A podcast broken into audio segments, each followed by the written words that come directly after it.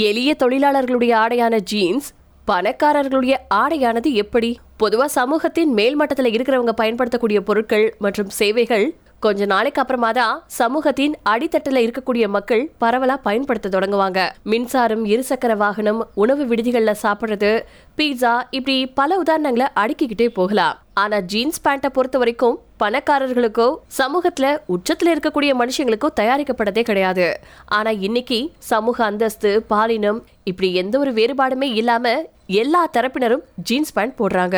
பச்சிலும் குழந்தையில ஆரம்பிச்சு வயசானவங்க வரைக்கும் ஓய்வா வீட்டுல உயரமா படுத்திருக்கக்கூடிய தருணம் வரைக்கும் பரபரப்பா அலுவலகத்துல சுற்றி திரிஞ்சு வேலை பார்க்கக்கூடிய சூழல் வரைக்கும்.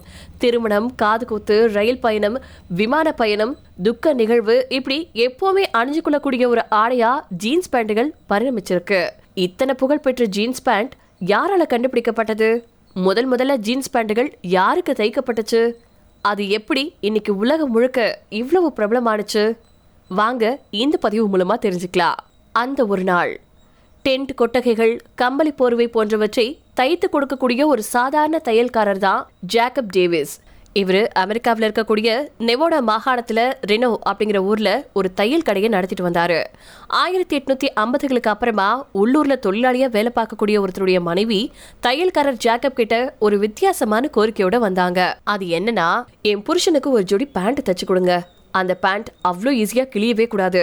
என் புருஷன் கடுமையாக உழைக்கக்கூடிய ஒரு தொழிலாளி அப்படிங்கறதுனால அந்த அளவுக்கு பேண்ட்டும் கடுமையாக உழைக்கணும் அப்படின்னு ஒரு கோரிக்கை வச்சுருந்தாங்க. இந்த ஒரு புதிய கோரிக்கை தான் ஜேக்கப்பை சிந்திக்க வச்சுச்சு. டெனிம் அப்படிங்கிற துணியை வியாபாரம் செஞ்சுட்டு வந்த லெவி ஸ்டார்ஸ் அண்ட் கோ நிறுவனத்தில் இருந்து ஒரு துணியை வாங்கினாரு. எந்த பகுதியில் ஈஸியாக கிழிஞ்சிடும் அப்படின்னு தோணுதோ அந்த இடங்கள்லாம் இரும்பு ரிவீட்டுகளை பயன்படுத்தினாரு. உதாரணத்துக்கு பேண்ட்ல இருக்கக்கூடிய பாக்கெட்டுகளை குறிப்பிடலாம். தையல்காரரான ஜேக்கப் டேவிஸ் கருதினது மாதிரியே அவர் தைச்ச பேண்ட் பல்வேறு கடினமான சூழ்நிலைகளை தாண்டியும் உறுதியா நின்னுச்சு. உலக புகழ்பெற்ற ஜீன்ஸ் பேண்ட் அனாயாசமா அப்பதான் பிறந்துச்சு. டெனிம் துணியில தேய்க்கப்பட்ட பேண்ட்டுகளுக்கு ஜீன்ஸ் அப்படின்னு பேர் வந்தது ஏன் அப்படின்னு கேட்டிங்கன்னா தொடக்கத்துல டெனிம் துணிகள்ல பேண்ட் தேய்க்கப்பட்டாலும் காலப்போக்கில் இத்தாலியில ஜெனவா அப்படிங்கிற நகரத்துல விளைந்த பருத்தியால தயாரிக்கப்பட்ட ஜெனோ துணிகள்ல தொழிலாளிகள் பயன்படுத்தக்கூடிய ரஃப் அண்ட் டஃப் பேண்ட்டுகள் தயாரிக்கப்பட்டுச்சு. சோ காலப்போக்கில் ஜெனோவ்ல இருந்து தயாரிக்கப்பட்ட பேண்ட்டுகள் ஜீன்ஸ் பேண்ட்டுகள்னு அழைக்கப்பட தொடங்கினதா இந்தியா டைம்ஸ் இணையதளத்துல குறிப்பிடப்பட்டிருக்கு. தன்னுடைய உறுதியான பேண்ட்டுகள் சந்தையில சக்க போடு போடும் அப்படின்னு நம்பின தையல்காரரான ஜேக்கப் டேவிஸ் டெனிம் துணிகளை விற்று வந்த லெவிஸ்டாஸ் அப்படிங்கிறவரோட இணைஞ்சு ஆயிரத்தி எட்நூத்தி எழுபத்தி மூணாவது வருஷம் மே இருபதாம் தேதி ஆண்கள் வேலைக்காக பயன்படுத்தக்கூடிய பேண்ட்ல ரிவீட்டுகளை பயன்படுத்தி தயாரிக்கக்கூடிய செயல்முறைக்கு காப்புரிமையை வாங்கினாரு. இன்னைக்கு வரைக்கும் உலக ஜீன்ஸ் ரசிகர்களால மே இருபதாம் தேதி ஜீன்ஸின் பிறந்த நாளா கருதப்பட்டுட்டு வரதா லெவி ஸ்டார்ஸ் அண்ட் கோ வலைத்தளத்துல சொல்லப்பட்டிருக்கு. அதெல்லாம் ஓகே இந்த ஜீன்ஸ் பேண்ட்டுக்கு ஏன் நீல கலரை சூஸ் பண்ணாங்க அப்படின்னு கேட்டிங்கன்னா ஒரு துணியை எடுத்துக்கிட்டிங்கன்னா அதுல செங்குத்தாவும் கிடைமட்டமாவும் நூலிலைகள் இருக்கிறத நீங்க பார்த்துருப்பீங்க.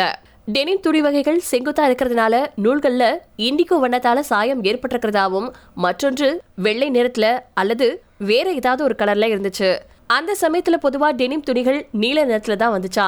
சோ தொடக்க காலத்துல நீல நிறத்துல இருந்த ஜீன்ஸ்கள் பிரபலமாச்சு. இன்னைக்கு வரைக்கும் ஜீன்ஸ் சொன்னா அது நீலம் நிறந்தா அப்படிங்கறது மாதிரி மக்கள் மனசுல பதிஞ்சிருச்சு.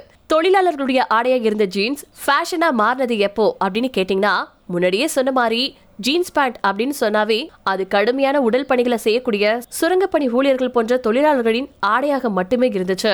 மெல்ல இந்த உறுதியான கால் சட்டை பலதரப்பட்ட மக்கள் கிட்ட பரவ தொடங்குச்சு. ஜீன்ஸ் பேண்ட் பத்தி என்னன்னு தெரியாத மக்கள் மதியிலையும் ஹாலிவுட் ஃபேஷன் அப்படிங்கிற பேர்ல இது பிரபலப்படுத்தப்பட்டுச்சு. ஆயிரத்தி தொள்ளாயிரத்தி ஐம்பத்தி மூணாவது வருஷம் வெளியான தி வைல்ட் ஒன் அப்படிங்கிற படத்துல அமெரிக்காவின் பிரபல நடிகரான மேர்லன் பிராண்டோ படம் முழுக்க ஜீன்ஸ் பேண்ட்ல தான் வலம் வந்திருப்பாரு. ஆயிரத்தி தொள்ளாயிரத்தி ஐம்பத்தி அஞ்சாவது வருஷம் James Dean rebel without a cause அப்படிங்கிற படத்துல ஜீன்ஸ் பேண்ட்டை போட்டுட்டு வந்தாரு. அந்த சமயத்துல ஹாலிவுட் மூலமா ஆண்கள் எல்லாருக்குமே இந்த ஜீன்ஸ் ஜுரம் பிடிக்க ஆரம்பிச்சிச்சு. ஆயிரத்தி தொள்ளாயிரத்தி அறுபத்தி ஓராவது வருஷம் தி மிஸ் ஃபிட்ஸ் அப்படிங்கிற படத்துல ஜீன்ஸ் பேண்ட்ல வலம் வந்து பெண்களை பெருவாரியா ஈர்த்தாங்க தேவதையான மர்லின் மன்றோ இந்த ஜீன்ஸ் பேண்ட் உலகத்துக்கு பெண்களை அழைச்சிட்டு வந்த பெருமை நடிகையான மர்லின் மன்றோவையே சேரும். ஆயிரத்தி தொள்ளாயிரத்தி அறுபதுகளில் த பீட்டில்ஸ் இசைக்குழுவினர் தொடர்ந்து ஜீன்ஸ் அணிச்சு ஜீன்ஸ் பேண்ட்டுக்கு இலவசமாக விளம்பரம் செஞ்சாங்க. இப்படி பல தசாப்த காலமா பிரபலமடைஞ்ச ஜீன்ஸ் ஆடைகள் இருபத்தி ஒன்னாம் நூற்றாண்டின் பலதரப்பு மக்களின் அன்றாட ஆடைகள்ல ஒன்னாகி போயிடுச்சு. இன்னைக்கு ஏழையோ பணக்காரனோ உலகத்துல எந்த கண்டத்துல வாழ்றவனா இருந்தாலும் குறைஞ்சபட்சமா ஜீன்ஸனுடைய பயனை பத்தி தெரிஞ்சு வச்சிருப்பான் அப்படிங்கறத உறுதியாவே சொல்லலாம். மாவீரர்கள் எதிரிகளை கொண்டு காலத்தை வெல்றாங்க. வணிக ரீதியா காலத்தை கடந்து நிற்கக்கூடிய ஜீன்ஸ் ஆடைகளுக்கும் அது பொருந்தும்.